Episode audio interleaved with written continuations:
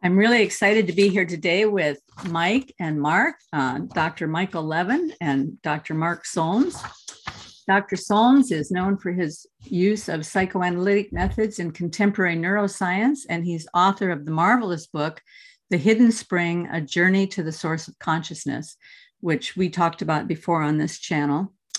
And he's also a professor at the University of Cape Town and the director of the neuropsychology program there and awards too numerous to mention, I'll say. It's a long list of awards that he's got. And Dr. Michael Levin is the principal investigator at the Levin Lab at Tufts University, director of the Allen Discovery Center there, and also the Tufts Center for Regenerative and Developmental Biology. He's also active in leadership at three journals Bioelectricity, Collective Intelligence, and Laterality. And I know these two have a lot to talk to each other about because I asked them to give me some questions and they gave me some amazing questions, which we'll get to in a minute. But before we do, I wanted to talk to them about an idea I've been tossing around and get them to um, give their opinions about it. Well, not your opinion exactly. I'd like you to talk about it from your respective perspectives. Um, I think this whole issue of opponent processing because part of what we're going to talk about later is AI. And I know opponent processing is very important in AI. But I think opponent processing kind of works throughout the universe in a lot of different levels. And um, one example I could give for our viewers is just the sympathetic and parasympathetic systems, where the sympathetic system is biased towards looking for and interpreting evidence that you should raise your level of arousal, while the parasympathetic system is biased towards trying to find evidence that you should reduce your level of arousal. Now, the way that John Vervaeke talks about this in his Awakening from the Meaning Crisis is that these two are opposed in their goals, but interdependent in their function, optimizing between systems that are working different goals, but integrated in their function, so that the system constantly self organizes and thereby adapts its fittedness to the environment. Um, Owen Barfield, who is, um, was a contemporary of the Inklings, um, wrote a lot about the, the evolution of language. And in there, he talks about these two opposing ideas of accuracy and expression. And I think that that binary also works in a lot of different levels accuracy and expression. And um, another good example of opponent processing is marriage. because I think you have these, these two opposing views, but if they work together, you have the opposing uh, pressure and then you have the connecting pressure. And when they're working together, you get the um, benefit of the creativity that comes out of that system. So I'm wondering if you see that kind of thing in your departments in the kind of work that you do and if you could kind of toss that idea around with each other. Well uh, let me dive in. Uh, I, mean certainly i agree with you that uh, the, the, the concept uh, is is uh, of fundamental importance. Um, the concept of opponent processing some, uh, and you also mentioned uh, artificial intelligence. So within the sort of computational neuroscience world, um, I think that the the um, duality between explore, explore and exploit, you know, uh, is comes to mind as a as a fundamental example, um, it, it, where a system and uh, like an organism, uh, on the one hand uh, needs to exploit the resources that are available and, uh, and its behavior, its policies um, are directed to doing so. But in doing so, you are not aware of you know, the bigger picture. Um, and so sometimes it's better to not go for a short term win and rather go and see what's, what's on the other side, what's over the hill. Um, you might discover that there uh, are, are, far greater riches than resources uh, uh, in the sense of riches, you know, than than are in front of your nose. And so, and, and, down at a at a um, neurobiological level, um, this comes to um, the what what Jaak Panksepp called the seeking system, the, the mesocortical, uh, mesolimbic dopamine system, which, which works homeostatically like all of these basic uh, affective systems do, but it works in a kind of in the opposite way to how one normally thinks of uh, homeostasis. In other words, it positively engages with uncertainty. So its homeostatic set point is, yes, I'm, uh, I don't know about this. This is new. This is unknown to me. Uh, let me let me head towards that rather than away from that, uh, rather than moving away from uncertainty. So it's a fascinating system uh, in the brain of fundamental importance to how how we all function. Um, then uh, one other thought before I hand over to Mike, in, in the same sort of general ballpark of, of, of computational neuroscience is, um, is um, the, the, the duality between um, accuracy and complexity, or rather, perhaps I should say accuracy and simplicity. You know, on the one hand, so accuracy always comes with complexity costs. Um, so you can have an overly complex model, an, an overly complex uh, uh, predictive model, an overly complex uh, uh, uh way of uh, um, modeling the world that you have to survive in. Um, and it, it, brings you great complex, I mean, great accuracy, but you know, you just got too big a model, and it's the, the, the, the developing and servicing of such a model ends up overfitting the world. And so uh, you you want what you want like einstein said is we want things to be as simple as possible but no simpler than that um, so you want a model that's that's efficient uh, that generalizes um, that you don't have to have a different a whole new uh, complex set of assumptions in order to deal with each and every eventuality you want to have something which generalizes so but that comes at with accuracy mm-hmm. costs um, so those are those are the first two examples uh, within my world that come, come to mind as illustrating the point that you're making, n- namely that these sorts of opponent processes, understood very broadly, uh, are, are, are of ubiquitous importance. Yeah, um, uh, it's it's it's funny. Uh, as, as soon as you asked that question, I was also thinking explore, exploit, and I think uh, you know Mark described it beautifully. So I think um, one thing I could add is a different kind of example of explore, exploit, which is this this question of uh, how seriously does evolution and development take prior information? So, for example, uh, one one thing that we know in development is that there is amazing plasticity. So if if we make uh, so-called Picasso tadpoles, where all the craniofacial organs are in the wrong place, so the eyes on the side of the head, the jaws are off to the to the other side, everything is scrambled. What we find is that these or these animals still make largely perfectly normal frogs because all of the different parts of the face will move around through novel paths that they normally don't take. And sometimes they, in fact, go too far and have to come double back a little bit, but they keep doing it until they land in the correct orientation. So, what you learn from this is that uh, the the the, uh, the the the genome of the frog doesn't build a machine that uh, is hardwired to move every piece of the face a correct distance and that's it. But in fact it makes some sort of error minimization scheme that can mm, get the job done even when things start out in in weird uh, configurations. And we have many other amazing examples of that. And so so that's so that's very interesting because it, it looks like what the process of evolution produces is not something that simply locks on to past solutions to this environment let's say how to be a frog you know everything you need to be a successful frog and just sort of executes on that exactly the same each time but it but it but it makes a um, a machine that's actually much more complicated and is able to uh, deal with novel circumstance and to uh, solve new problems that uh, that it hadn't had before. And again, many many interesting examples. And so so that that uh, kind of that that balance right? So so how much do you lock in on the lessons of past uh, environments and what you've learned from selection and past generations versus how much do you put into make it being a general purpose problem solving device which again has lots of costs associated with that but in fact enormous capabilities for uh, adaptive response to new circumstances. So that again i see i see that as well as this as, as a balance of explore exploit just on a different scale but would it be fair to say that a cell knows more that it can execute based on any one rule it might be given? Um, I mean, and when I say rule, I mean like when you inject a little bit of electricity to kind of send a new signal, and then the cells will go off and do something entirely novel. Um, do you think it's because there's more capability in the cell? There's there's more information in the cell than it can execute at any one given time. It, there's a reserve of information and knowledge.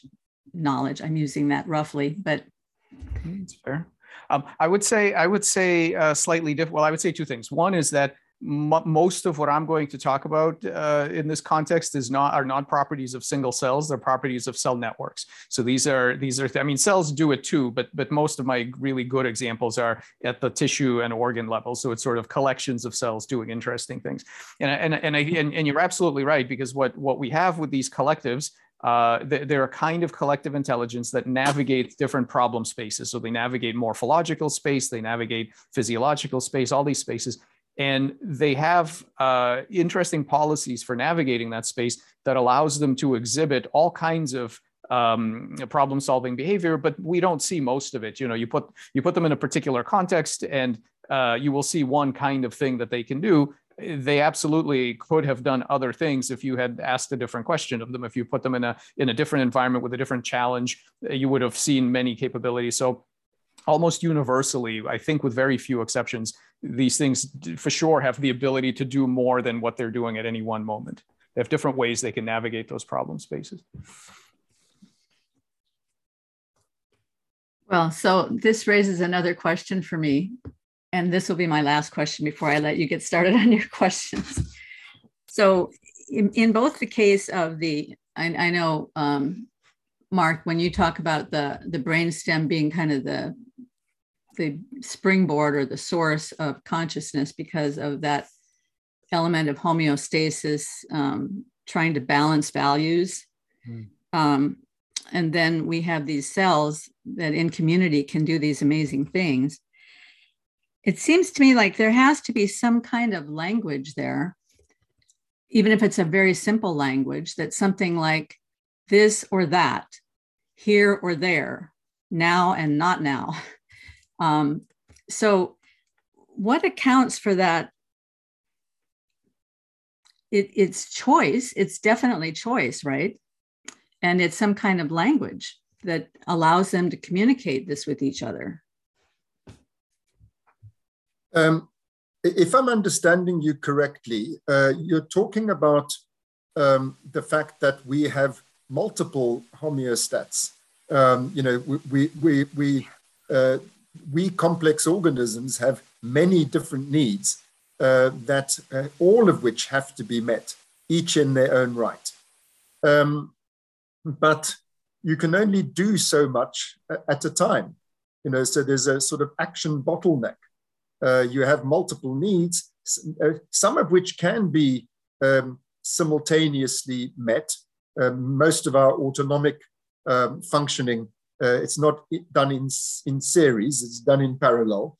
But when it comes to the um, what's called allostasis, you know, the, the having to do things in the outside world in order to maintain your homeostasis, uh, then you have this action bottleneck. And so there has to be a prioritization uh, of, of your needs. Um, and and I, I personally think that has a, a, hell of a lot to do with what ultimately leads to consciousness. Um, what is prioritized um, is the need uh, where you use the word choice. You see, I don't think that the, the, the, the there has to be a selection. Um, that's not quite the same thing as the folk psychological meaning of the word choice, which is something deliberative.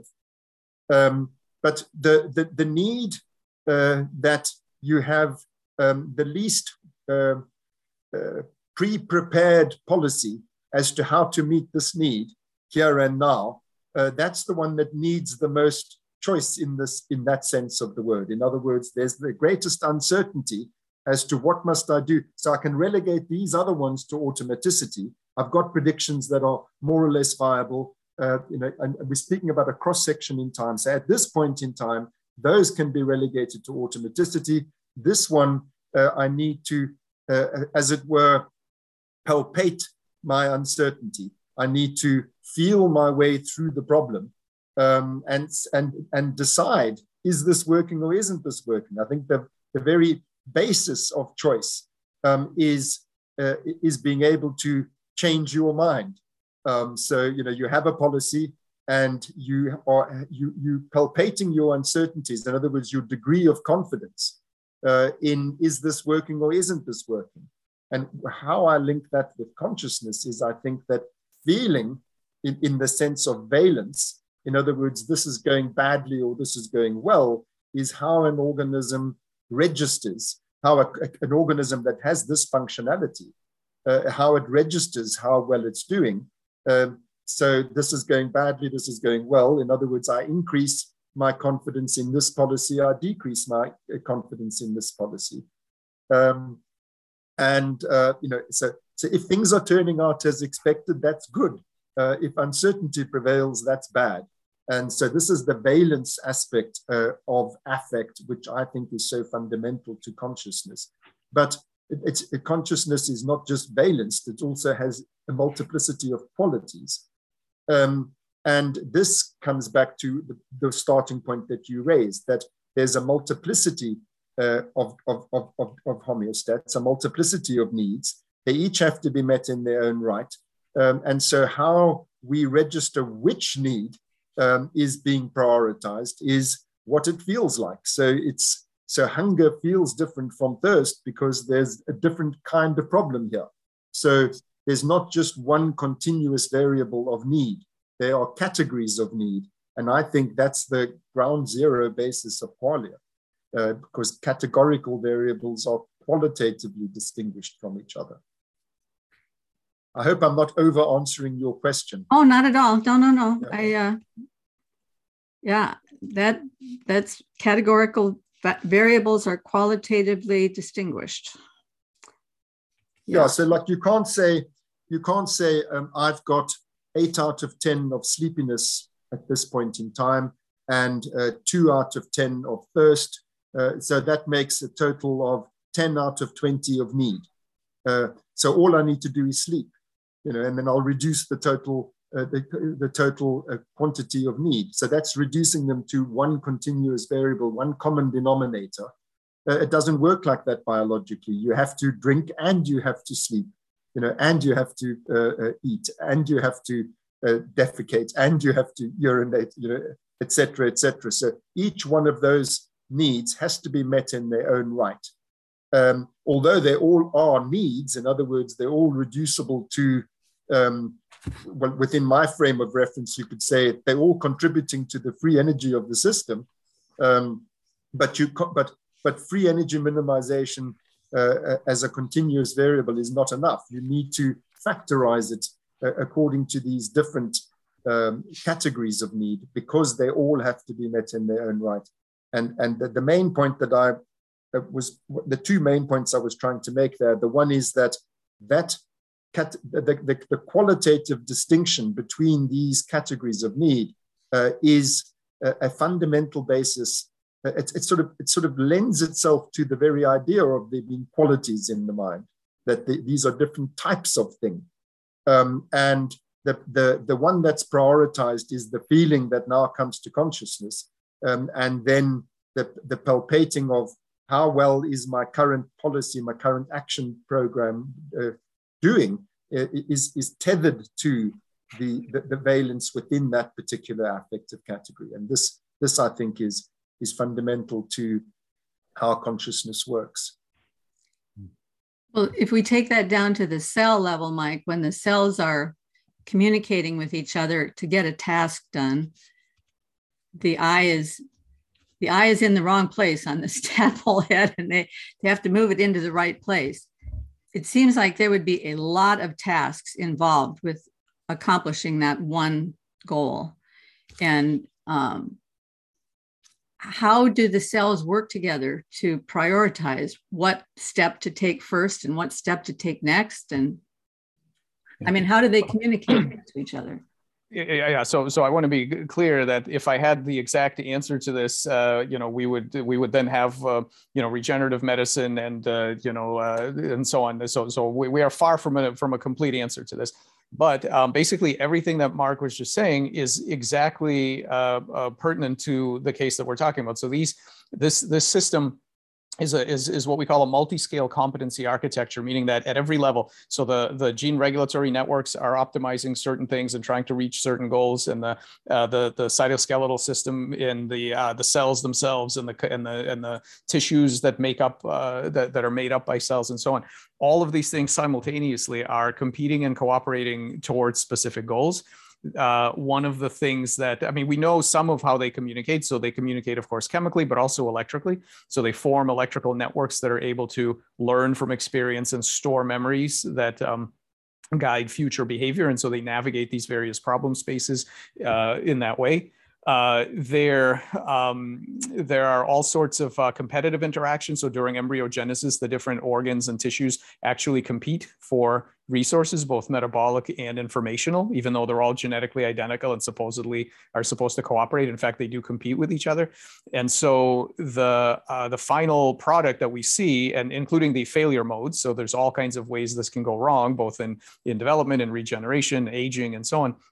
All of this is uh, uh, the result of a very complex uh, cooperative set of cooperative and competitive interactions, both within each level and and across levels, right? And and what we see is the sort of the final uh, the final result. But all all of these things are trying to optimize certain uh, certain uh, measurables in their own problem space that they that they work in. Okay, that gives me enough to chew on. So now now let's see what you want to ask each other. Um, Mike, you wanted to ask Mark. Um, well, you you you brought up your question. Why don't you go ahead and pick one of your questions and ask him? Sure. I mean, so so one thing I'm really interested in is to uh, kind of um, get your take on the very earliest steps in, of of of, uh, of of being of being an organism and let's say a human. So so I like to work it backwards. I like to rather than I, I think you know when we start off asking if various simple things are cognitive, conscious, whatever, we get into a lot of trouble. So I like to work it backwards. We start with an adult human, where I think we can agree uncontroversially that whatever uh, consciousness and cognition is, we have it, whatever that is, and then and then we can sort of work it backwards. So we can work it all. We can we can follow very slowly all the way back to when we were a quiescent oocyte, right? A, a, a you know just a just a simple cell, a collection of quiescent chemicals that eventually became fertilized, became a, a, a, collection of cells, and then sort of embryogenesis and is slowly developed into a particular uh, into a particular advanced form. And so I would just love to kind of hear your take on that on that process and where uh, what what you think the important milestones on that are because to me where where it leads me is is to an abandonment of binary categories so you know i i don't like questions like is it conscious or isn't it conscious you know is it uh, I, I find that the gradual nature of development and evolution really uh, require um, a kind of continuum view. So I would just love to hear what you think about that in particular and, and what the waypoints on that continuum might be, the important ones. Um, thank you. Uh, so I, I, I, would start with, you know, so we even at the level of an individual cell, you're talking about something, a self-organizing system that is trying to carry on existing. Uh, therefore, um, a, a, a, homeostatic system. Yeah. Um, so the, the basic mechanism, uh, the basic principle, uh, this is why I think your question is a very good one. The basic pr problem space, as you call it, you know, uh, of the single cell is not that radically different from the problem space of the of the mature organism and of the mature human organism. Uh, if we're taking this the, ourselves as the model example, as you're suggesting we do, because we at least know uh, that we ourselves have conscious cognition. And your question is about at what point in this in this continuum from the single cell or from the fertilized uh, single cell uh, do we get to uh, do we get to a, a conscious uh, cognitive being. Um, so we start with the raw ingredients that I think end up being um, the, the fundamental mechanisms, even at the at the level of the uh, at the level of the mature adult uh, conscious human. Um, self-organizing system, a homeostatic system, a system that is uh, that, that that's problem is how do I continue to exist even if it doesn't think that and uh, reflectively. And so I'm already beginning to answer your question by saying I do not believe for a moment uh, that the single cell uh, has thought processes, but it has something which is in the, of the kind that are going to become thought processes. In other words, a problem that it has to solve, the problem of how do I continue to exist, even though it's not articulated as such, it's just a blind mechanism that drives the behavior um, of, of that single cell. Um, I think that that is an important point. You know that that's your point. Uh, I, I, take it from what I've read of your work, uh, and I've read your work with very great interest. I think that that's a profoundly important point that we that we uh, that we can speak of the cognition uh, of the single cell, um, and and and uh, later we'll talk. I hope uh, about whether it's it's reasonable to draw a distinction between um, biological and non-biological cognition uh, when it comes to uh, if, if this is what it's about, uh, it's not something that's exclusive to biological self-organizing systems. Um, so homeostasis um, and a complex, comple uh, increasing complexifying of the organism, um, making it better and better at doing that, at, at being at having more and more capabilities um, in, ter in, in, in, terms of solving that problem of continuing to exist uh, in, the, in, in the environmental niche, that in more environmental niches, in a multiplicity of niches for the same organism and so on. All of this demands greater complexity in terms of the, the, the um, what we are calling, I say we because I think you and I share that view, uh, the cognition, uh, the, the, the, the, intelligent behavior of the organism, and it doesn't even have to have a nervous system. And I agree with you there too. I think that we can talk, uh, in, in, fact, I think we should talk um, of these things as being fundamentally of the same kind. Um, uh, uh, I, I, do think that something happens, something special happens when it comes to the nervous uh, at, at organisms with a, with a nervous system. And so now, since we're speaking about human beings, I think um, at that stage in embryonic development that that we are that that the the the, the um, neural plate develops. I don't think at this point we have we have consciousness. Uh, I think that we've had cognition even before the neural plate uh, uh, uh, uh becomes uh, distinguishable. Um, but this is the, the possibility of a nervous system which has this kind of overarching integrative function. Once you have a complex organism and it has so many different um, component needs, uh, the, to have some sort of meta homeostatic mechanism, something which which which uh, uh, seems to be the basic function of the nervous system. Um, but I don't think that uh, that every creature with a nervous system is conscious. Um, so uh, I, I, think non uh, that creatures without nerve or, or, the or the fetus before it has a, a, a, a developed a, nervous system is a cognitive problem solving uh, uh, system. Once it has a nervous system, there's the possibility of a higher order of integration uh, between the component parts.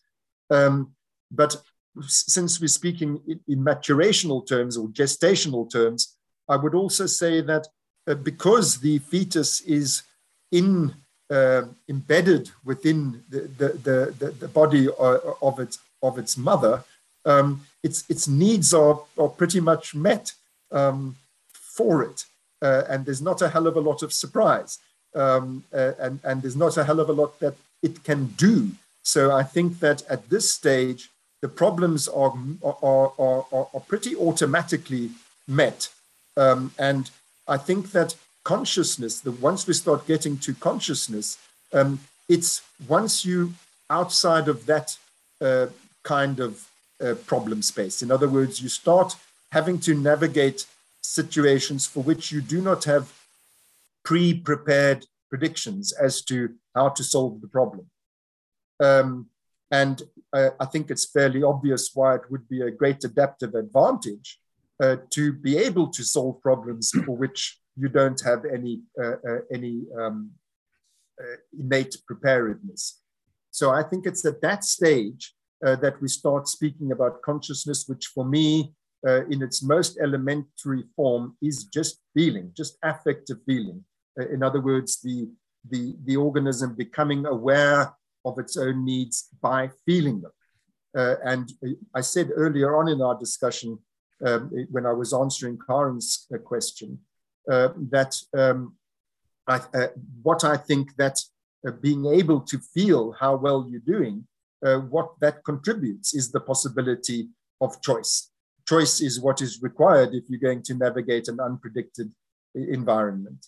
So um, we can come back to at what stage in fetal development and what aspect of the development of the nervous system makes that possible. But I'm just wanting to state the general principle here that I think that it's primarily in postnatal life, once you start having to fend for yourself, uh, and once you have the motoric capacity to be able to navigate any environment, let alone, I mean, every, for, for, for every little human, uh, this is a novel environment, uh, but you have, you have innate reflexive uh, predictions as to how to deal with much of what you're expected to deal with at that stage. Uh, but I think even uh, even in utero, there will be unexpected developments. That I think that there's the possibility of there being some need felt. Um, but I don't. I, I really don't know. Obviously, all of these things, as you say, we're talking about about gradients. We're talking about you know not not binary situations. I just think theoretically there's the possibility. I don't think that that that it's impossible for uh, uh, for a a, a, a, a, human fetus in utero to start to feel the occasional something. But I think that feeling comes into its own um, once we are having to fend for ourselves in, in, in the outside world uh, and, and having to do so by developing our own policies um, where uh, where our reflexes and instincts reach their limits. So, where reflexive and, and instinctual uh, uh, responses to homeostatic deviations do not achieve the desired outcome, uh, then the, the, the, possibility to be able to, uh, we were talking about explore and exploit earlier, you know, to be able to explore new possibilities, to try out by trial and error different different um, uh, ways of acting uh, that might bring me back into my preferred state, back within my homeostatically viable bounds. I think that being able to feel your way through how well or badly you're doing um, in in that trial and error situation, uh, that's the beginning of a of a conscious being.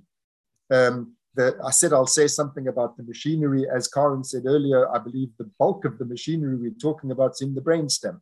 So, you know, we're talking about a very rudimentary nervous system that's got this functionality.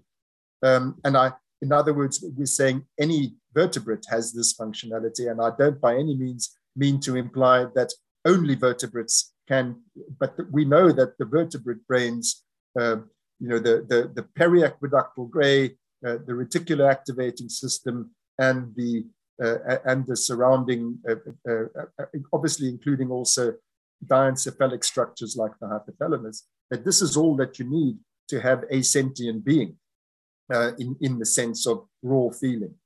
Uh, but then, you know, what, what's built on top of that, uh, if I may oversimplify by saying built on top of that, you, you know what I mean, um, is, is also terribly important. You know, so for example, the ability to not only by trial and error feel your way through a problem, but to be able to think your way through a problem uh, by by imagining what would happen if I were to do that without actually having to take the biological risk of trying it uh, is another enormous adaptive advantage.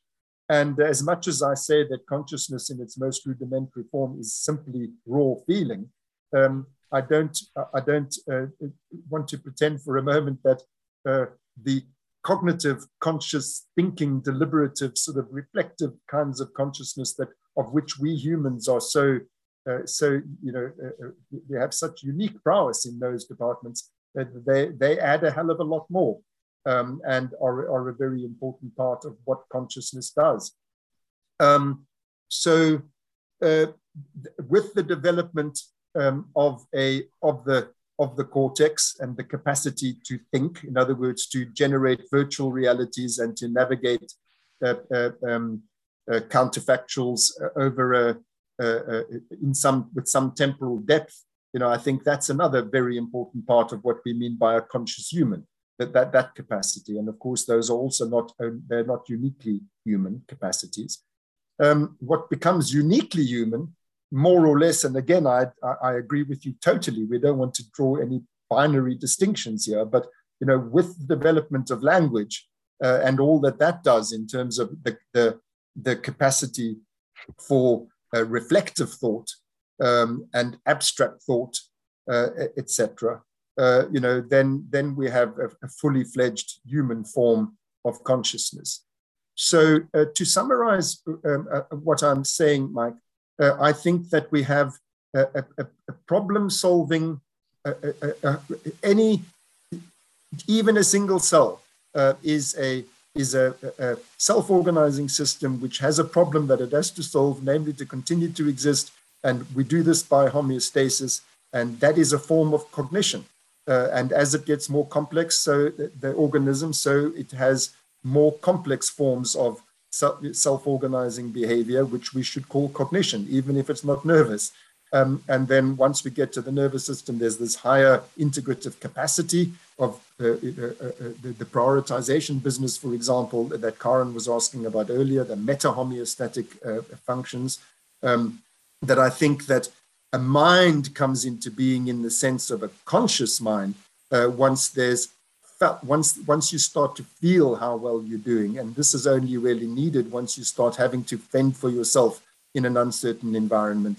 And then the, the cognitive forms of conscious the conscious forms of cognition that that that, that are added to and elaborate um, the raw capacity to feel um, that that those uh, develop with with the development of cortex both um, ontogenetically and phylogenetically and ultimately ultimately, you know, it's language. So that's how I see it. Um, I, I, I, and implicit in what I'm saying is also that I think the crucial, um, the, the crucial problem, without wanting to make it a binary again, I really don't want to. I think the crucial transition um, is not so much from an, a non cognitive to a cognitive organism. I think you can talk about cognition all the way down uh, it's the transition is at what point does it start to feel like something to be that organism? Um, that's that's when we start speaking about minds in the sense that we sentient experiencing human beings think of our mental life. I think it's that, that this comes into being with with with felt affect. Mm, yeah, yeah, very interesting. Um, you know, one one thing that uh, I've been thinking a lot about lately is is this idea that we are we, because because our, our primary sense organs point outward in three dimensional space. We are very good at noticing problems and uh, intelli- and, and various degrees of uh, intelligent systems solving those problems. So, so medium-sized objects moving at medium speeds in, in the three-dimensional space. So we can see, and as you say, you know, from that perspective, the uh, the the fetus doesn't have much to do. There's not much it can do. Everything is sort of there, and and all the all the excitement starts, you know, sort of later on when it has to navigate that that world. But but I I think that uh, p- part of the fact that we're so wired to to uh, really pay attention to that three dimensional space is that we really i think neglect some other problem spaces that are kind of uh, that we don't have primary experience with so so for example um, if we had imagined that we were born with a sense of uh, a direct sense of your blood chemistry. You could you could feel all the different parameters of your blood chemistry, and you could feel all the things that your pancreas and your liver and so on were doing to navigate that physiological space every day. I think I think we would be we would be very um, in, in, a much better place to recognize those things as uh, having uh, some some degree of competent intelligent behavior in those spaces and i think for the embryo one of the things that happens is while probably the metabolics are taken care of and the behavioral stuff is taken care of, what's really not taken care of by the maternal organism at all is the journey through morphospace. So you start off basically as a as a you know as a collection of, of cells, and you have to end up being an incredibly complicated organism, which is this really really difficult journey through a, a space with all kinds of uh, structure through, through it, and and you have to really get to a pretty narrow region of that space to be a normal uh, uh, sort of a typical adaptively shaped human and that's that navigation of that space and um, we're, we're investigating this uh, very uh, sort of uh, actively right now involves all sorts of uh, problem solving and stress responses and all kinds of things going on that are not apparent in three dimensional activity but are apparent if you were to look at the configuration of the body through that morphospace and so I wonder, uh, and because these are open questions, we don't we don't know. But I wonder because a lot of the same kinds of processes that that you mentioned that happen in the nervous system are happening in non-neural cells using in fact uh, the same uh, electrical signaling neurotransmitters all the same you know serotonin is doing things from the two cell stage it's already they're already using all, all the same machinery and they're and and it's and it's using it to to resolve these problems very actively in that space and so I don't know, and uh, you know, we'll get to. I mean, you had some amazing questions that we can we can sort of discuss. I, I don't know if the same if if it's not the case that the same kinds of dynamics that give the uh, the, the the affect and the and the qualia and everything that you're talking about. You know, what is it like to be? I, I don't know that that doesn't exist in this other in this other space you know um, we, we don't know of course we have no no primary experience of that but i think that we should be we should be open to thinking about exactly these kinds of issues that i think very plausibly what you described as being responsible for some kind of um, primary consciousness uh, all of that is happening in other spaces and and and you know um, we, we're just not used to thinking about that. In robotics too you know when you when when you say robot you think of a robot that navigates three-dimensional space. Well smart insulin pumps and various implants that handle your neurotransmitter levels and things like this those are really robotics that navigate physiological spaces and other kinds of spaces too. We're just not used to thinking about it that way. But i think i think there's a lot of intelligence happening that uh, at some point may or may not be associated with some kind of primary affect, even if it's not 3D physical action.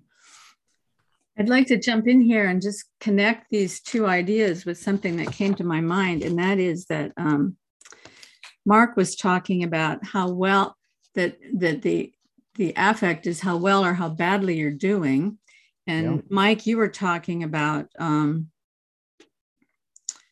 that the the cells have some idea of how to get that eye into the right place because they'll they'll go yeah. beyond but then they'll come back. Absolutely so there, right. so there yeah. is a right place. There is something that is correct in both cases. How well or how, how badly you're doing means that you're judging that against some correctness.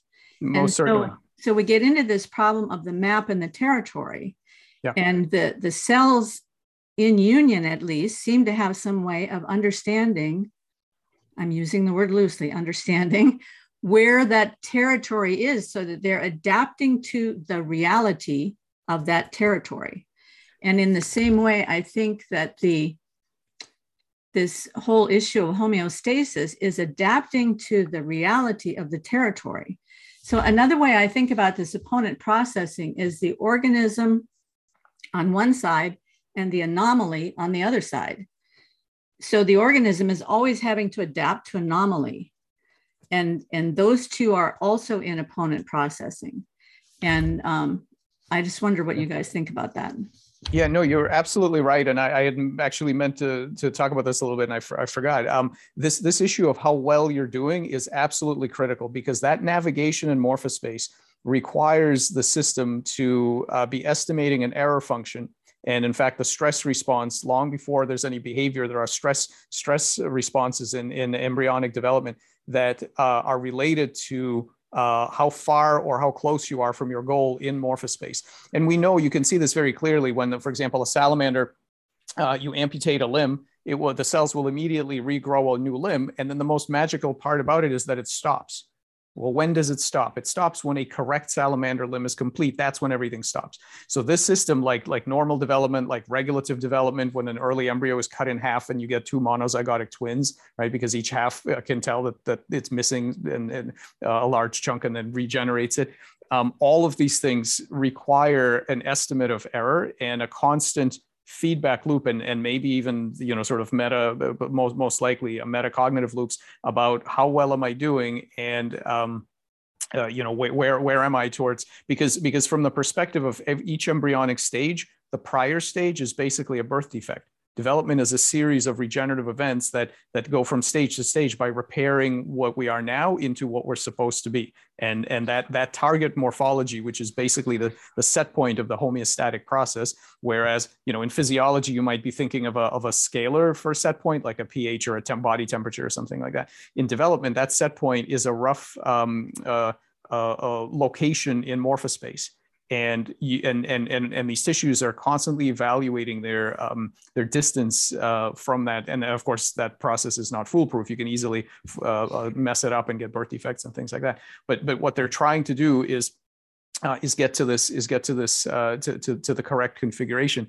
And we now know that at least one of the mechanisms that stores that configuration, because you might ask, well, how does the tissue know what shape it's supposed to be?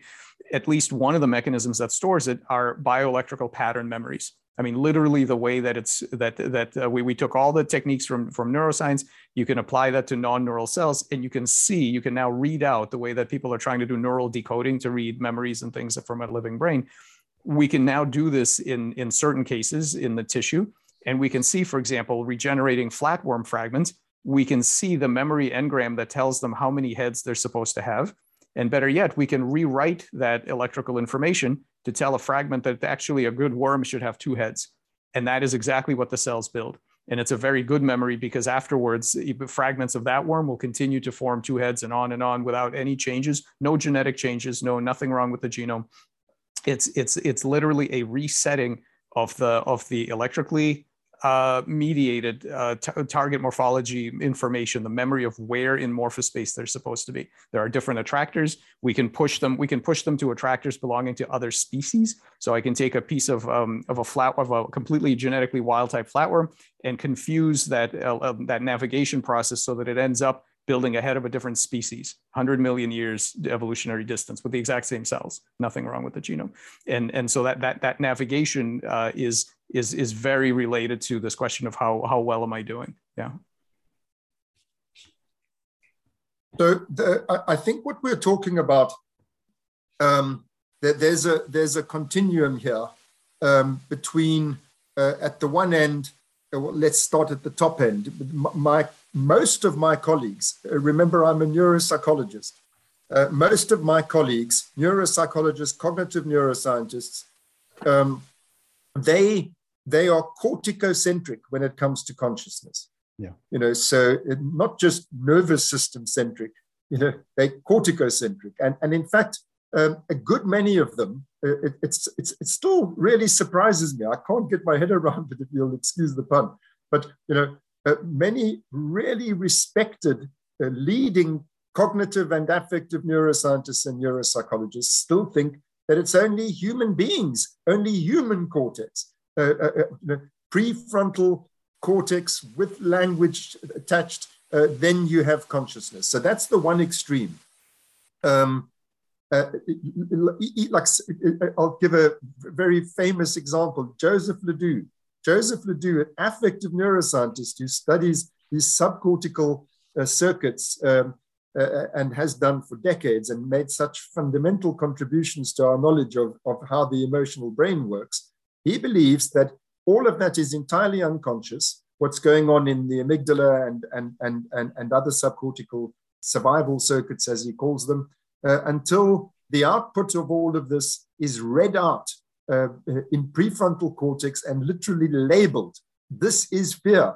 Only at that point does the feeling of fear appear. Um, so that's the one extreme. At the other extreme, we have panpsychists uh, like um, like Nagel and, and and and Chalmers seems to have gone that way uh, too, and and so many other, you know, uh, um, really uh, uh, good minds. Um, uh, believe that everything has got a little bit of consciousness. You, are talking, you're somewhere in, in, between, Mike, when you speak about, you know, uh, should, should we not talk about this as problem solving behavior? Is it not a matter of feeling your way through um, the problems of morphogenesis and so on? Um, you know, they go way deeper than that. And they say a grain of sand has got a little bit of grain of sand consciousness. so if we if we take those two extremes, um, my main uh, my bread and butter uh, is fighting uh, up, up here with my colleagues uh, who are who are claiming it's all cortical, and um, when I draw attention to the just absolute oodles of evidence uh, for the, I mean, one piece of very dramatic evidence is hydranencephalic children born with no cortex whatsoever. You know, the the uh, all the evidence is that they are feeling beings. I mean, you know, it, it, you have to just uh, you have to just not want to see that uh, to, to, to, to not see it. Um, so my battles are there. You know, I'm trying to persuade my colleagues uh, that uh, the cortex is not where it's at.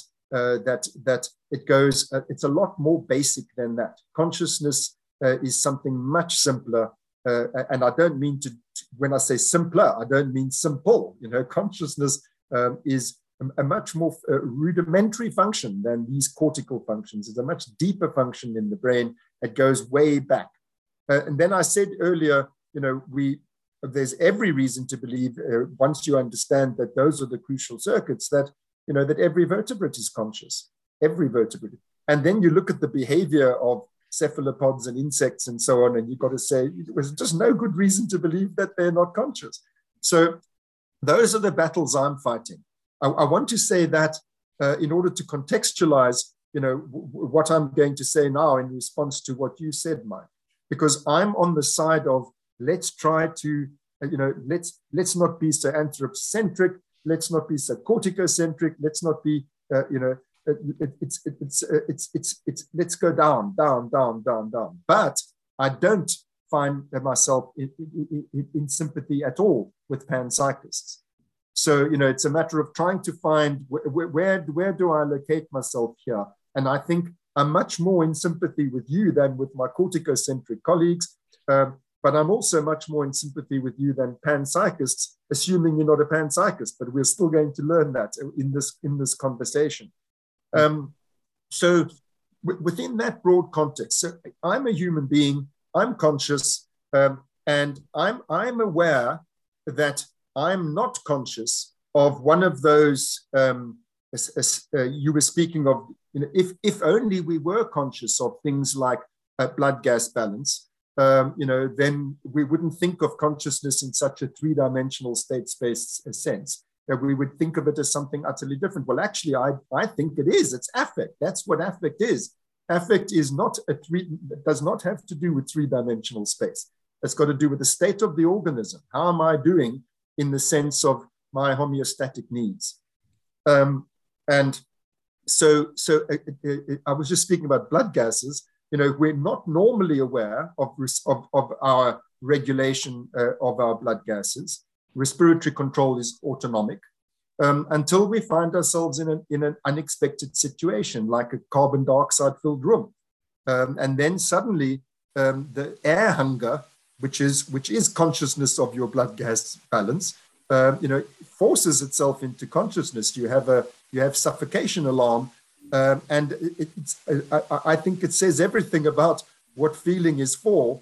Uh, if we try and understand, well, why do you become conscious of of, of your blood gas balance at, at, at, that point in time. It's because now you don't know what to do. Uh, now, now you don't have a pre-prepared um, uh, prediction as to how to uh, regain homeostasis in, in relation to that particular need parameter. Now, I say I am a conscious human adult. Uh, I'm aware that my respiratory control is not normally conscious. I'm not normally aware and, and, and I can go deeper than that and I can say, I'm not aware of my blood pressure regulation ever. Um, so uh, that, that does not deny the possibility, uh, and, and, and I think this is uh, along the lines of what you were saying, um, that prior to my becoming an adult corticalized human being, when I was first solving these problems, uh, maybe at that point I was conscious uh, of um, these what what later become uh, purely auton- autonomic functions. I, I, don't exclude that possibility. That's why I wanted to make clear that I'm heading in your direction. I, I, I'm, I'm, I have sympathy with people who are saying don't don't don't over uh, anthropomorphize and corticalize and neuralize and so on everything. Um, so I, I think it is possible. I really do think it's plausible that but but i'm aware that actually me in my state uh, i'm not aware of those things. I'm not conscious of those things. So what i'm saying is that there is a hell of a lot of those sorts of problems that you're talking about that are going on in me right here and now that i in terms of my empirical capacity to observe whether i'm conscious of them or not i have to say i'm not so you know i think a lot of those sorts of things can go on unconsciously and do go on uh, unconsciously and once we've solved the problem, which we might at one stage be conscious of, we then consolidate the solution and it becomes less conscious. It becomes more automatic. Um, so the fact that something is automatized at one point in development doesn't mean it always was uh, always was automatized and unconscious. But but the, the processes that you were talking about, this is why I'm taking such pains to make sure that you know I'm on your side. Um, the processes that you're describing, there are there's a relatively limited re- repertoire available uh, uh, uh, to the organ to the to the uh, during the maturational process that you describe. And and I, am because there's a limited repertoire, and because, as you said, sometimes things go badly wrong, uh, because there's such a limited repertoire. You know, you the, the, the, you can't deal with every eventuality. You don't have the toolkit to be able to deal with eventualities outside of that repertoire. Um, I, am also open to the possibility that those things don't need to be felt. I think that if they are if they are naturally selected um, predictions, uh, a repertoire of them is available to the evolving, uh, maturing uh, uh embryo in, in all of these creatures that you're talking about. I can see all sorts of problem solving that can be done without without this without the need for feeling. So I'm I'm you know I really have an open mind about it. Uh, I, I think as the, the, the, the best that we can do um, is study very carefully the, the, the, the evidence for choice. You know, is there evidence for a choice having been made here, which was this particular organism's own solution to that problem, which has nothing to do with uh, what, what was given mm by natural selection. Mm-hmm. Oh, and there are there are great examples. I mean, there are fantastic examples of this. Um, uh, well, one, one example is that uh, normally so so let's take a let's take a salamander and this the salamander um, these they, they have these um, uh, kidney tubules you know these little tubes. And if you take a cross section through that tubule you see that there's usually about eight to ten cells that make up the the the the, per, the circumference of this of this tubule. Yeah and they the cells work together to build this kind of like tube. So one thing one thing that you can do is uh, artificially make the uh, early cells very large. In fact, the way you do that is by increasing the amount of DNA they have, and it's amazing that you can just increase sixfold, eightfold times the normal genetic complement. No problem. The cells are fine, but the cells get very large, and as the cells get very large, what happens is that fewer and fewer of them will work together to make the exact same size tubule. And so the first choice they have to make based on how big they are, which is completely unexpected evolutionarily because that's not what standard newts are, they can figure out uh, how many cells there should be. And the most amazing thing happens when you make the cells truly gigantic. One single cell will bend around itself, leaving a hole in the middle and make and make that nice tubule. And what's amazing about that is because uh, it, it that's a completely different molecular mechanism. So instead of cell to cell communication, it's now cytoskeletal bending that enables it to do this. So so in a completely novel scenario, so so basically development uh, can't even trust that your cells are the right size. Never mind, can I trust you know what the environment is. You can't trust how much dna you have. You can't trust how many cells there are because some may be cut away to, you know to make twins. You don't you don't even know what uh, what the size of your parts are going to be. Your cells might be gigantic. And what you need to do is find a different molecular mechanism that normally isn't used for this purpose at all and create the exact same structure meaning navigate to that region of morphospace using a using a different underlying molecular mechanism. You know, it's an amazing kind of like top-down causation because in the service of that anatomical uh, large scale anatomical property, you can call up different molecular mechanisms. So that's one example. Another example is uh, these uh, the xenobots that we make out of uh, out of frog skin cells. That basically these these completely wild type genetically unmodified skin cells taken out of their normal environment, meaning away from the instructive cues of the rest of the cells, and you get to find out what they actually want to do on their own. They actually want to make this self-motile little proto-organism that has all kinds of behaviors and it can make copies of itself from loose skin cells that it finds in the environment and all this amazing stuff that it never normally does. Um, there's never been selection to be a good xenobot. There's never been any xenobots. These are all things that are done, you know, sort of on the fly within 48 hours. Uh, all of these things come together uh, yeah, and so and so different kinds of of decision making, novel problem you know problem solving in novel scenarios.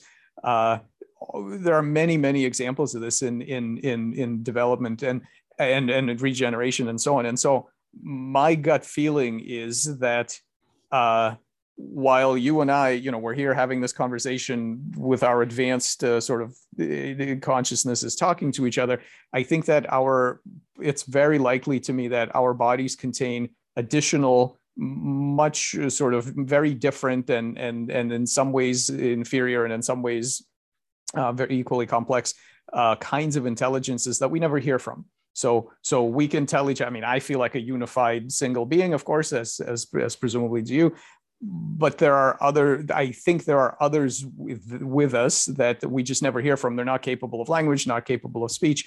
W- whether it's anything to be like them i i have no idea how you know to, whether that's the case but i think we are a collection of such. We are not it's not just us you know it's not just you and i in this uh, in this in this scenario. I think there are others in here and I think some of that, if I and I'm not an expert on this, but I believe that some of the early work on split brain uh, split brain patients already started to show us that, right? When when when you put when when you put one the, the the language hemisphere to sleep, you find out that actually there are some opinions and some some preferences and some other things that you normally never hear from from that individual that are hanging around and just suppressed by the you know by the language. That, that that's my understanding of some of that literature.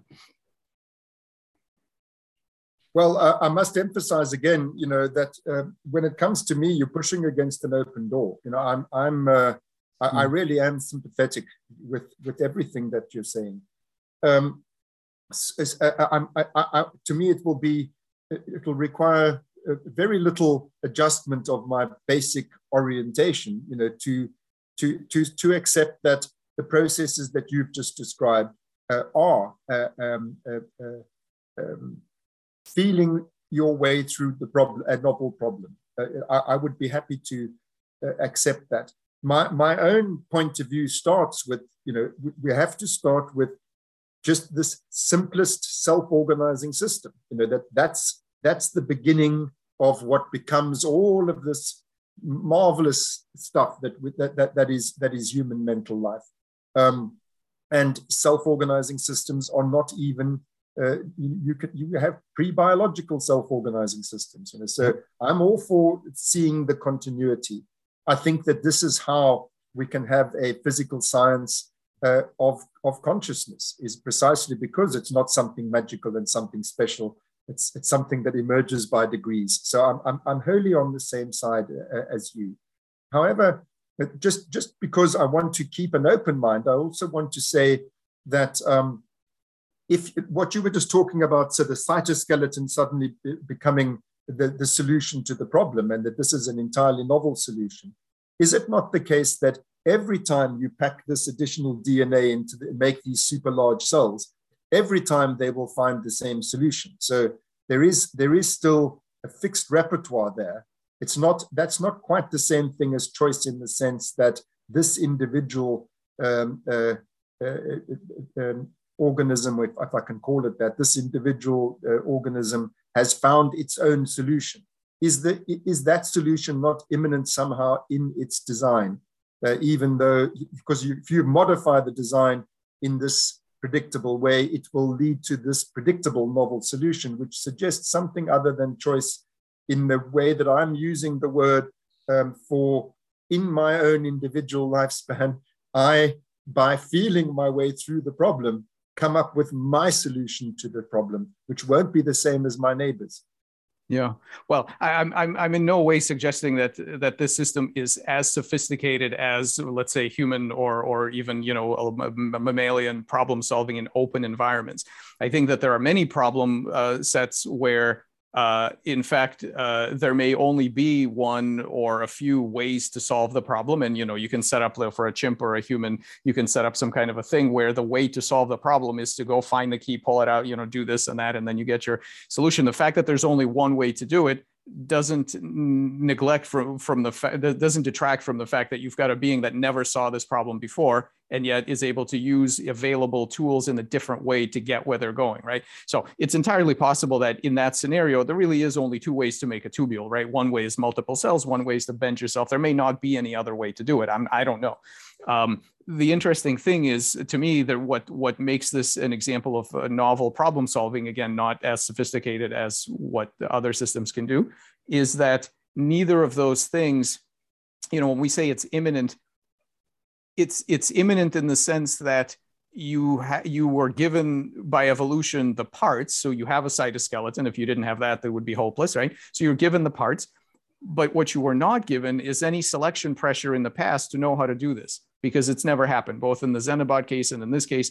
These are completely novel uh, you know you, you were never trained uh, or, or, either you know in the behavioral case you would be trained. In the evolutionary case you would have a prior history of selection for it. As far as we know these things i, I have i have other examples here's here's another example. Um uh, planaria flatworms when you put them in a solution of barium their heads explode because barium is a non-specific potassium channel blocker, so they can't pass potassium through their cell membranes. The heads explode. Within two weeks, they grow a new head that's completely barium adaptive, doesn't care about barium whatsoever. And if you look, uh, what's different about the barium adapted head with the original head? There's only a handful of genes that were up and down regulated out of tens of thousands that they have to solve this particular problem. Now, barium is something that you never find in nature ever. And so, so this is, you know, in a, in a, in a, let's say 20,000 dimensional space of all the different genes you could turn on and off, you have to find that small number and you don't, you don't have very long. Um, two weeks is not a long time for these cells uh, to find the right complement that will allow you to solve that physiological stressor eh, that which which evolutionarily has never come up before using the tools that you have, which are various other transporters and you know a few other things.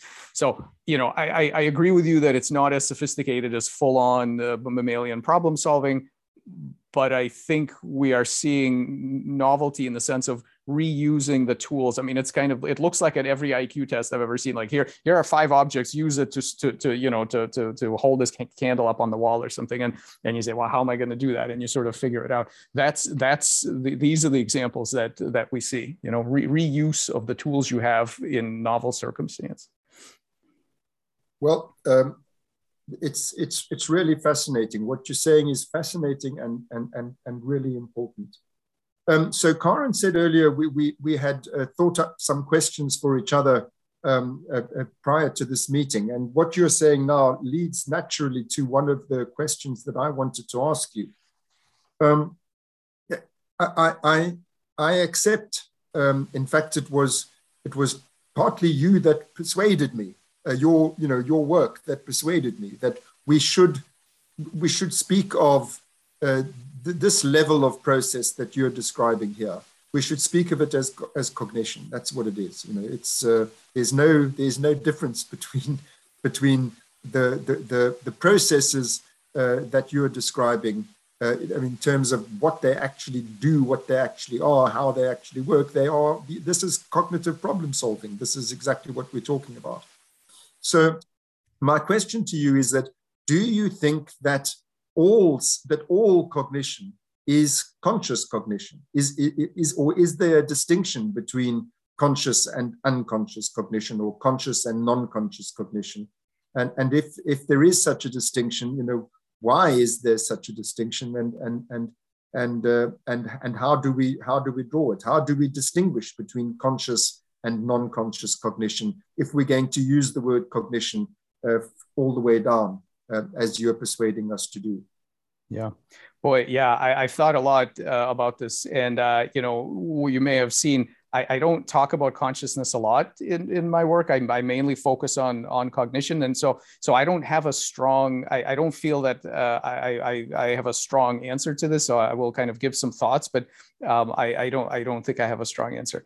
Uh, my my gut feeling is that um, I in in working backwards from whatever it is that we are down to a a single sort of quiescent cell uh, oocyte. I don't find any sharp line that I can draw where I think, okay, here's where consciousness winks out.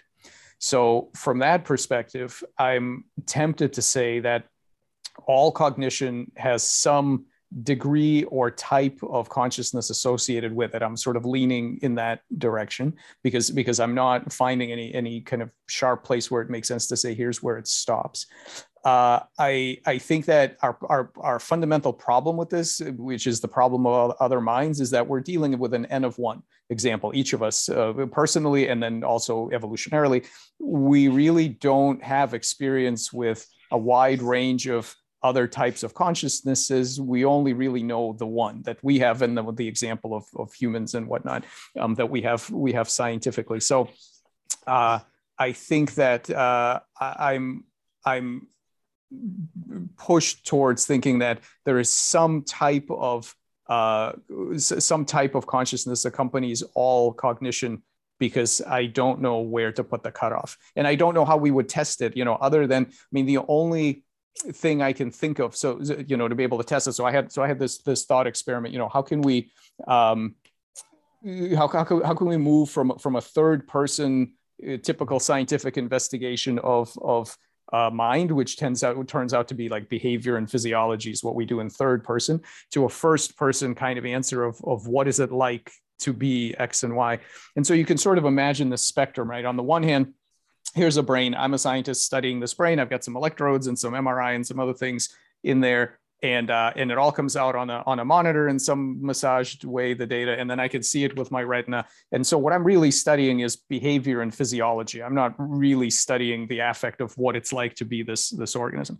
And then I can say, well, why do I have this monitor uh, in the way here? Why don't why don't we take take the data that comes out of it and I'm going to plug it directly into my brain, maybe through my retina, maybe somewhere else, but I'm going to directly uh, I'm going to instrumentize these um, these electrodes the way that people now have prosthetic senses, right? You can you can have all kinds of different senses that you can that you can integrate into your into your brain that are novel.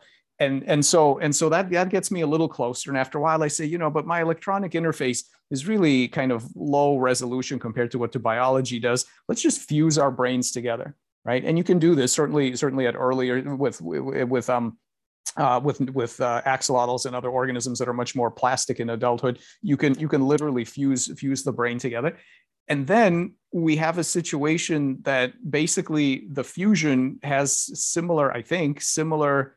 Uh, kinds of uh, qualities as the two hemispheres stuck together in the first place. There's a bi- there's biological tissue connecting connecting these two um, these two regions, and I think then what happens is that you don't really find out what it's like to be that other creature, but you do find out what it's like to be a composite creature made of both of you, the same way that you and I know what it's like to be a composite creature of our two hemispheres and all the stuff that's in there, uh, you know, along the along the other dimensions. And so, so I think by by th- this kind of now, now what happens there is that you, unlike normal third person science, you don't you don't get to remain unchanged while you do these experiments. I think these kind of experiments would change you radically, but then you get to find out something about what it's like uh, from a from a first person perspective.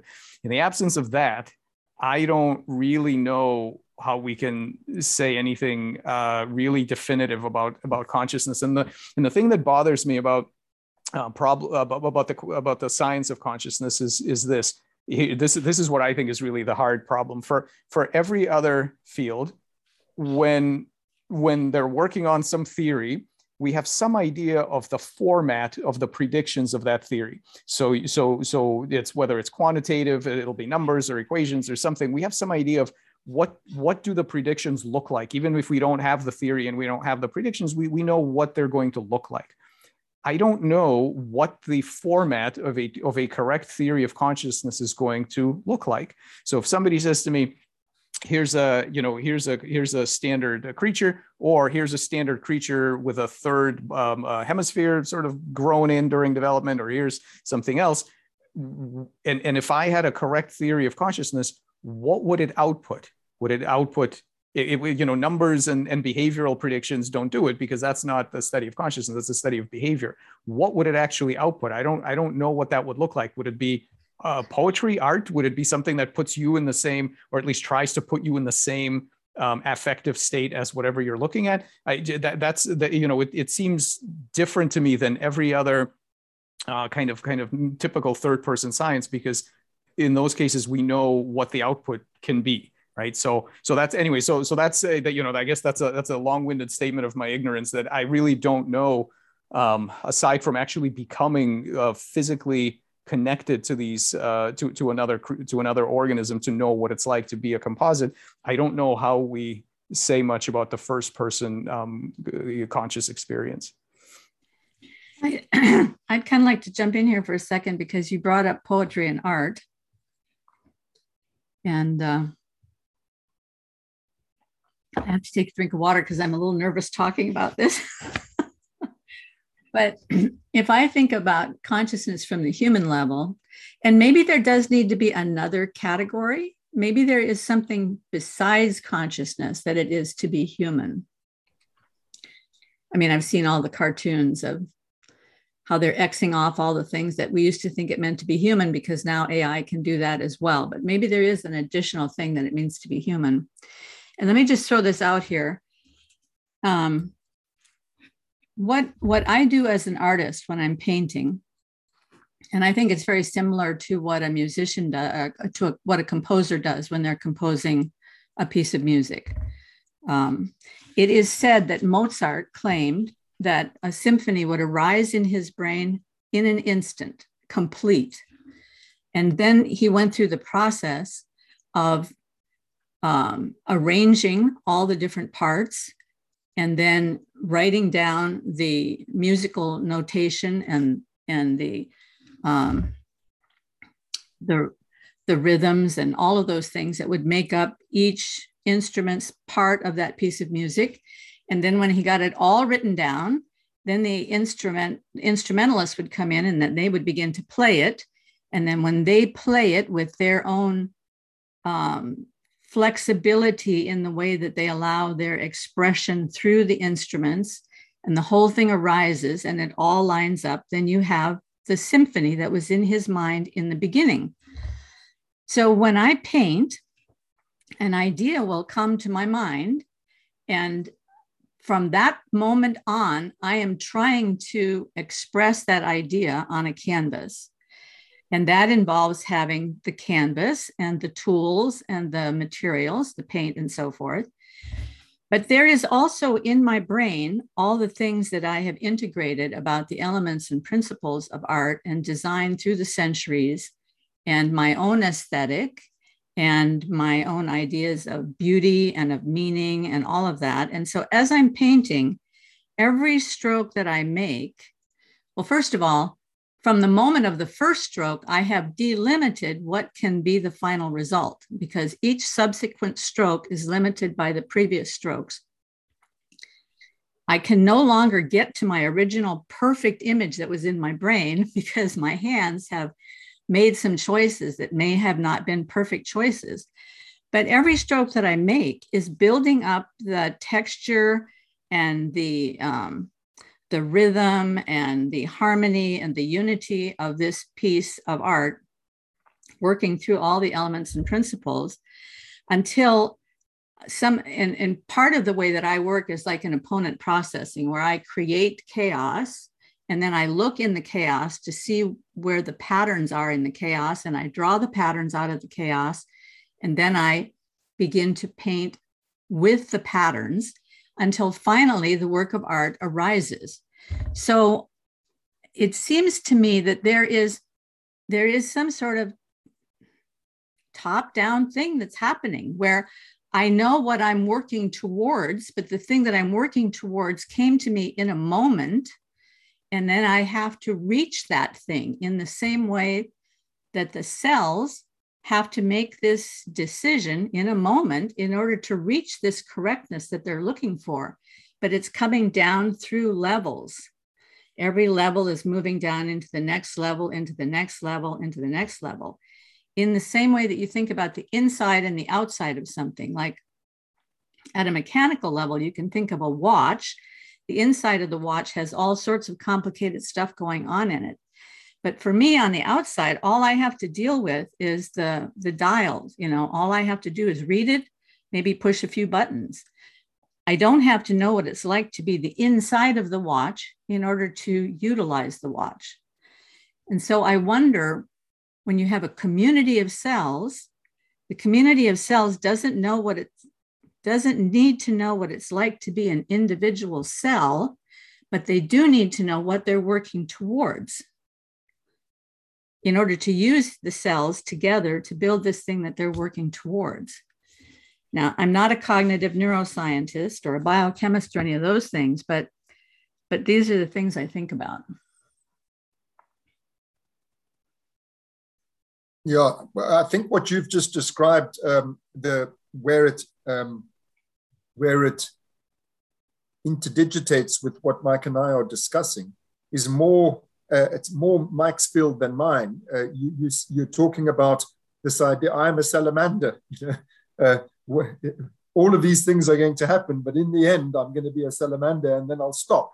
Um, that, that seems to be the analogy that, that, that you're using. That that uh, and and then all of these multiple routes by which one gets to what, nevertheless, uh, was a pre-existing a preconception of salamanderhood.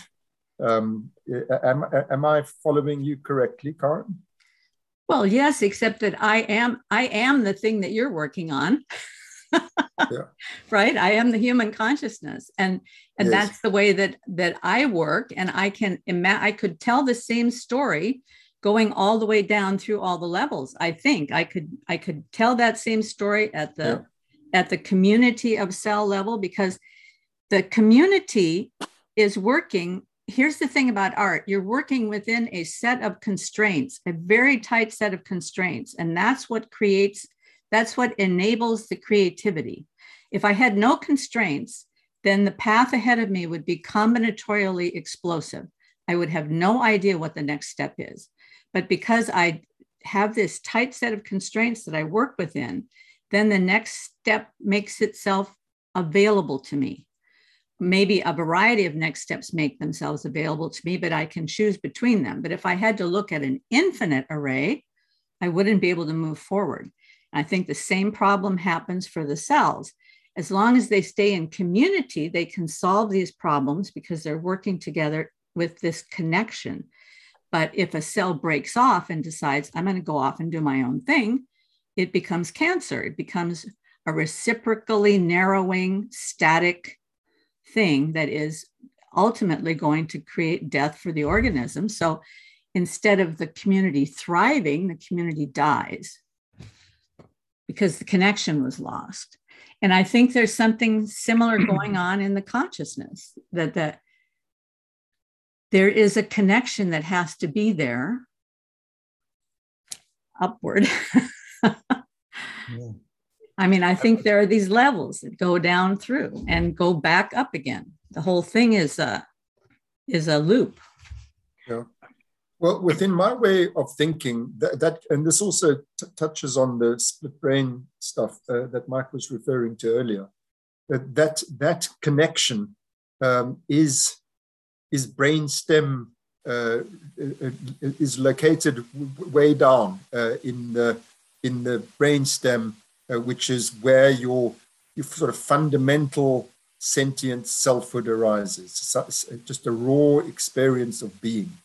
Um, and then all of this elaboration uh, that, uh, uh, uh, of the higher stories, um, you know, that's that's now the picture that comes to my mind from from what you're saying. The unifying, so they're all the little, all the swarm intelligence, all of these little modules that are doing these little specialized things uh, what unifies them is that they're all in the service of um, one feeling being trying to carry on existing.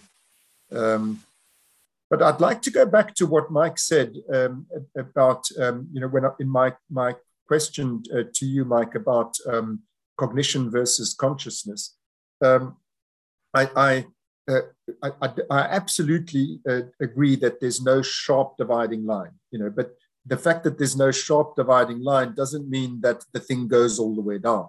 You know, you can you can say I agree. There's no sharp dividing line, um, but to the extent that there is such and such functionality, to to that extent, you know, what one one speaks of of feeling. Um, so, uh, uh, you know, the fact that you uh, are a biological creature and it feels like something to be you, um, and then you say, well, you know, it seems like the same sorts of processing is going on all the way down. Uh, you know, therefore, I can't exclude the possibility that it feels like something to be all that processing all the way down. Uh, I, I, think that that's plausible. It also doesn't necessarily follow. You know, it, it's correct. Um, yep. Now, um, the the, the fact against sticking with this very simple uh, the, the, problem of other minds the, the, the, only thing we've got is our own experience uh, of what it's like to be a mind uh, what it's like to be a human mind. Um, and uh, within my own experience you know I, I think there's something really interesting which is that i am not aware of so much of what's going on within me. You know so so um, I, I, think that the, the, the, simple example I gave earlier of when respiratory control becomes conscious tells us something about you know what consciousness when consciousness is required and when it's not required. Um, and without repeating my whole argument you know i i i think that um, studying that transition what brings it about uh, is is is one way in which we can uh, begin to um, probe um, the first person. Uh, um, uh, there, there is an empirical access to, to the problem via the first person. Now, I uh, am, um, for my sins, you know, I mean, I, I really uh, uh, did something crazy uh, for a neuroscientist, which is that I trained in psychoanalysis precisely because of the problem that you're talking about. You know that that we are constrained by the the, the methods uh, and and um, a, a canon of, of third person science. And and uh, you you you literally in my view cannot have a science of the mind if you exclude the first person perspective uh, because uh, that's what a mind is. It is the first person perspective. And you know we've done great violence to the this uh, part of nature in the history of psychology uh, by trying to exclude that, um, that uncomfortable fact about minds. Minds are subjective. Um, and so, for all of its faults, that is why I trained in psychoanalysis. I wanted to, I wanted to take seriously the subjective nature of the mind and see what can we learn from the first person perspective about how it works. Um, and the, the and, and uh, uh, the, the, the thing that I learned uh, as, well, first of all, through undergoing psychoanalysis myself, which is a big part of the training for psychoanalysis, and then from conducting psychoanalyses. And I'm linking back to what you were saying, Karen. You said, "Well, I'm I'm a human being. Let me tell you what it's like when I try, you know, when I do such and such."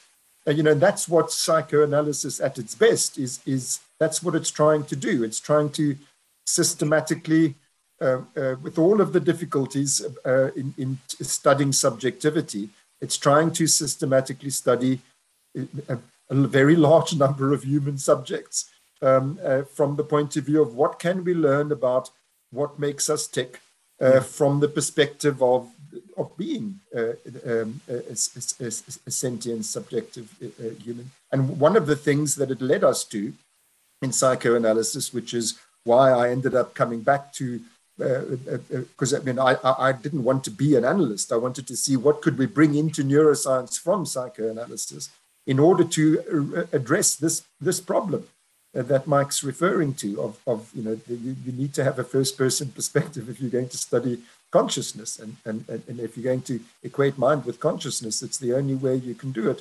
Well that psychoanalysis is one way you know of going about doing it. And what I learned there is the centrality of affect, the centrality of feeling. Uh, in, in it, one of the things that you miss when you study the mind from a third person point of view is the importance of affect because affects can only be felt. Um, and you know when you study human beings uh, subjectively uh, from from that using that kind of methodology, you learn it's all about feelings. You know, everything that we do is in the service of what you know what it feels like. Um, and uh, so that's what led me, you know, down down down that path. And um, but to come back to a third person perspective, I, I, you know, I, I really I, I, I sympathize entirely with your you're you're confronting the problem of other minds directly and saying this just kind of this just I don't know, Mark, how to answer your question. There's nothing to be done. You know, it's like short of uh, you know uh, becoming uh, conjoined uh, with uh, another brain, which in any event changes it into, you know, it's no longer, I'm not knowing what it's like to be that other brain because now we're conjoined. You know, it's, you know, I, I, really am sympathetic with the, the gravity of the problem of other minds, but I think that um, there are sort of there are some some third person starting points. You know, like um, what makes it, of course, everything has a subjectivity in the sense that there's a perspective. You know, you can say it's just a spatial reference point. Uh, if you take your spatial reference point is, uh, you know, this computer, uh, then the the from the perspective of the computer, there's, you know, there, there, there is such a thing geometrically speaking. Um, but but uh, it, when does it become plausible to to entertain the possibility that there is something it is like to be, uh, to, to, to assume that perspective. I don't think that it's equally plausible. As I was saying earlier, you know, a grain of sand, it's not equally plausible that there's something it is like to be a grain of sand than that there's something it is like to be the sorts of processes you described, you know, at the even at the unicellular level. Uh, it seems plausible there. And then, you know, you got to start breaking that down and saying, why? Why is it more plausible um, that it's there's something it is like to be a cell or a fetus or a or a salamander? Yeah. And and why is it implausible that there's that there's or why does it at least to me it's implausible but you know you can't just say my intuition is it's implausible you want to start uh, uh, delineating what are the mechanics of a, of a grain of sand which makes it unlikely that there's yeah. something like to be there I just want to mention here that um, that Mike has to leave in 10 minutes. And so I just wanted to tell you that if when he goes, it's not unexpected. So Mike, did you want to respond to that? In your um, 10 minutes, please respond to that and tell us what are the mechanics that uh, make it plausible to speak about uh, sentient yeah. subjectivity? Yeah, um, I think. Well, look, I, I, I mean, you're right on the money. Of course, uh, I everything you said, I, I agree with. Um, one interesting thing, and and and I'm certainly not the best person to uh, re kind of capitulate all that reasoning, and so so you, you know you could have them on uh, Karen and see, but um uh but both Carl Friston and Chris Fields and maybe other people are working on uh, recasting basic physics using some of the same active inference kind of dynamics that we use for a lot of the biologicals. And so if that project works out, now I, I want to be clear, you know, uh, panpsychism, the, the, the problem with, with traditional panpsychism is that if you just simply take existing physics and then sort of paint on oh all of that plus by the way you know all the electrons are having like hopes and dreams like that doesn't that doesn't help anybody that that's you know that that's that's useless. But what they're doing is something quite quite different which is recast basic physics to look exactly like the kinds of dynamics that we're using to analyze uh, cognitive systems. And to the extent that if if that project pans out then it isn't uh, unreasonable to say that right the thing that makes it plausible is a specific kind of predictive interactions with the outside world and and so on and by the way that goes all the way down to uh, whatever it goes down to, and then what life is good is is is is scaling up, right? So the, of course the basic the, the real point of panpsychism is to understand the scaling. So why is it that you know um, very simple things like like rocks and and particles all they can do is least action kinds of things so they can find low you know lowest free energy formulations and, and so on but but larger biologicals can can can work towards much larger goals. And and and you know i've been working on this story of scaling of goals but all my stories begin with cells and up. You know i don't really deal with what happens before that. But but but there is work on that. So i think it's not impossible that we end up with a kind of uh, retelling of basic physics that basically makes it very hard to uh, to to to stop that that plausibility from from going all the way down.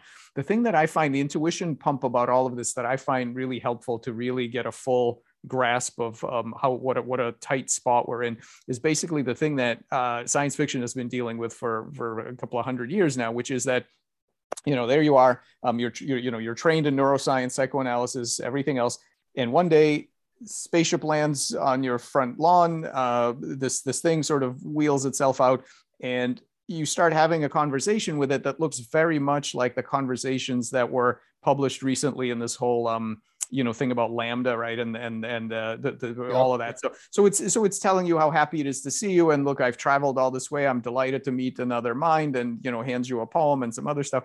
And so now you're saying, okay, so what do I think of this creature? I'm certainly not going to find anything resembling a cortex. That seems unlikely. I'm probably not going to find any of the uh, typical structures that I'm used to looking at. I see lots of quasi intelligent behavior. I see the fact that it's passing some version of the Turing test with me here. And now I have a problem. And it's not only a scientific problem, it's a moral problem because the question now is do I get to take it apart and see what makes it tick? Or is this another being to whom I owe, you know, rights and respect and and, and all the things that we're used to uh, uh, giving to, to, to other minds, and uh, and so so what is it that we then start looking for? I mean, I think people uh, th- there's this whole outrage about the you know well you can't just use the Turing test that's you know you get fooled by that. Fair enough and then and then and then they say well you know it should have a brain and this and that.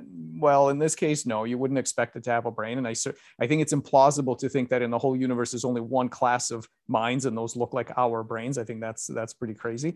So what do we then look for right? Like i mean so so i'd love to hear your take like how do you, can you psychoanalyze this thing and sort of get some intuitions about what to expect? Like what would you look for in that case yeah, so for, for me, um, the uh, psychoanalysis just means taking the taking seriously uh, what, what, can we learn about a, a system, an organism, uh, from the first person point of view. In other words, from interrogating its subjectivity. That's that's all that psychoanalysis is. At least that's what's interesting to me about psychoanalysis. So you know, if you so, so if you were saying, can you psychoanalyze such a system? I mean, of course, it would be uh, all that that means is how would you go about trying to ascertain from yeah. this agent what it's like to be it and and and yeah. uh, and then you know what can you learn from that yeah. and then uh, my field uh, you know which is the interface between that and neuroscience uh, it would be and what are the neural correlates of that and what can we learn about what the underlying mechanisms are by looking at the neural correlates of these uh, subjectively reported states uh, what can we discern about what is it that explains both of them, you know, getting down to the fundamental mechanics, which is, um, which is why I'm in another way very sympathetic with your project, because I actually am, uh, I'm, I'm very affair with that literature that you were referring to, um, uh, uh, Friston's uh, particular physics. And uh, Maxwell Ramstead just wrote a brilliant paper with him where they cite you quite a bit. Um, and it prompted me to ask Maxwell, "Are you have you become a panpsychist?" uh, and he said, "No, I'm a pan-cognitivist." Uh, in Mike Levin's sense of the word, and this was why I was wanting to probe with you: what is the difference between yeah. between cognition and consciousness? Uh, what is the difference between a panpsychist and a yeah. pan-cognitivist? But I wrote a paper with um, with Carl Friston in 2018 uh, in the Journal of Consciousness Studies, the title of which was how and why consciousness arises. Um, and it was pretty much the things I've been saying tonight about the, about affect being the fundamental form of consciousness mm. and it being tied not to free energy uh, in and of itself. Uh, uh, you know, free energy, I think, is valenced. I think it is. The, it just is bad for any self-organizing system to have rising free energy. um, but that's that isn't the same as consciousness for me. Uh, it, it, it has to do with these categories that I was speaking of earlier, and uh, and then to do with the um, you know the, the, kind of functionality that that becomes possible when you're registering those qualities. As I said, using the model example of air hunger, why does it intrude on consciousness? So that sort of approach, um, he and I are very much on the same page. We wrote that paper jointly. I, I, I don't think that he would describe himself as a panpsychist. There's a, you know, there's a, a, a self-organ, a, a, purely monotonous self-organizing crystal uh, doesn't have the kinds of dynamics that, yeah. that we are talking about. Yeah. Um, so I, I,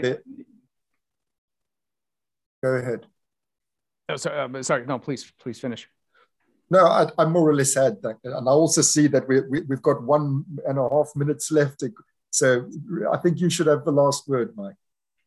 Um, well, all, all I'm going to say is, I mean, this this has been uh, incredibly fascinating. I'm I'm so pleased to have had uh, the chance to uh, speak to you about this, and um, yeah, thank you, Karen, for for setting it up. And I I'd love to I'd love to talk more. I think uh, this issue of what do we do when faced with unconventional agents that have no familiar miles, you know, landmarks for us to look for. So there are no neural as such correlates. There's behavior, but then a lot of people want to say, well, behavior is not sufficient because you can be fooled by these large language models and, and things like that. So, so if you don't have if you don't have behavior and you don't have anatomy to look at, what is it that you're looking at right and i think uh, you know i'll say i'll say i i'm a pan-cognitivist i'm i'm kind of agnostic on the panpsychic panpsychism thing i I'm just not sure how we resolve that problem, so I don't make any strong claims about it. But I think thinking hard about uh, synthetic systems, whether made by us or whether discovered somewhere else, uh, what are the criteria by which we make these decisions? So I think that's, you know, you know. Well, Mark, you had this great question. You, you said that you were going to describe your project to develop a conscious yes. AI oh, and ask man. Mike about it. I'm wondering if we could do this again and just approach that question. Would I would that, love to hear about it. Yeah, I'd love to. Would you have time for that, Mark? Yes, I think that's a, an excellent idea because I mean you can see how that trenches on everything that Mike's just said. It's all of, um, I mean that's and all of the methodological and epistemological problems that we are facing in that project. I, by the way, in my team, there's somebody else who you might know, Mike, who's Ryan Smith. Uh, you don't know him? No.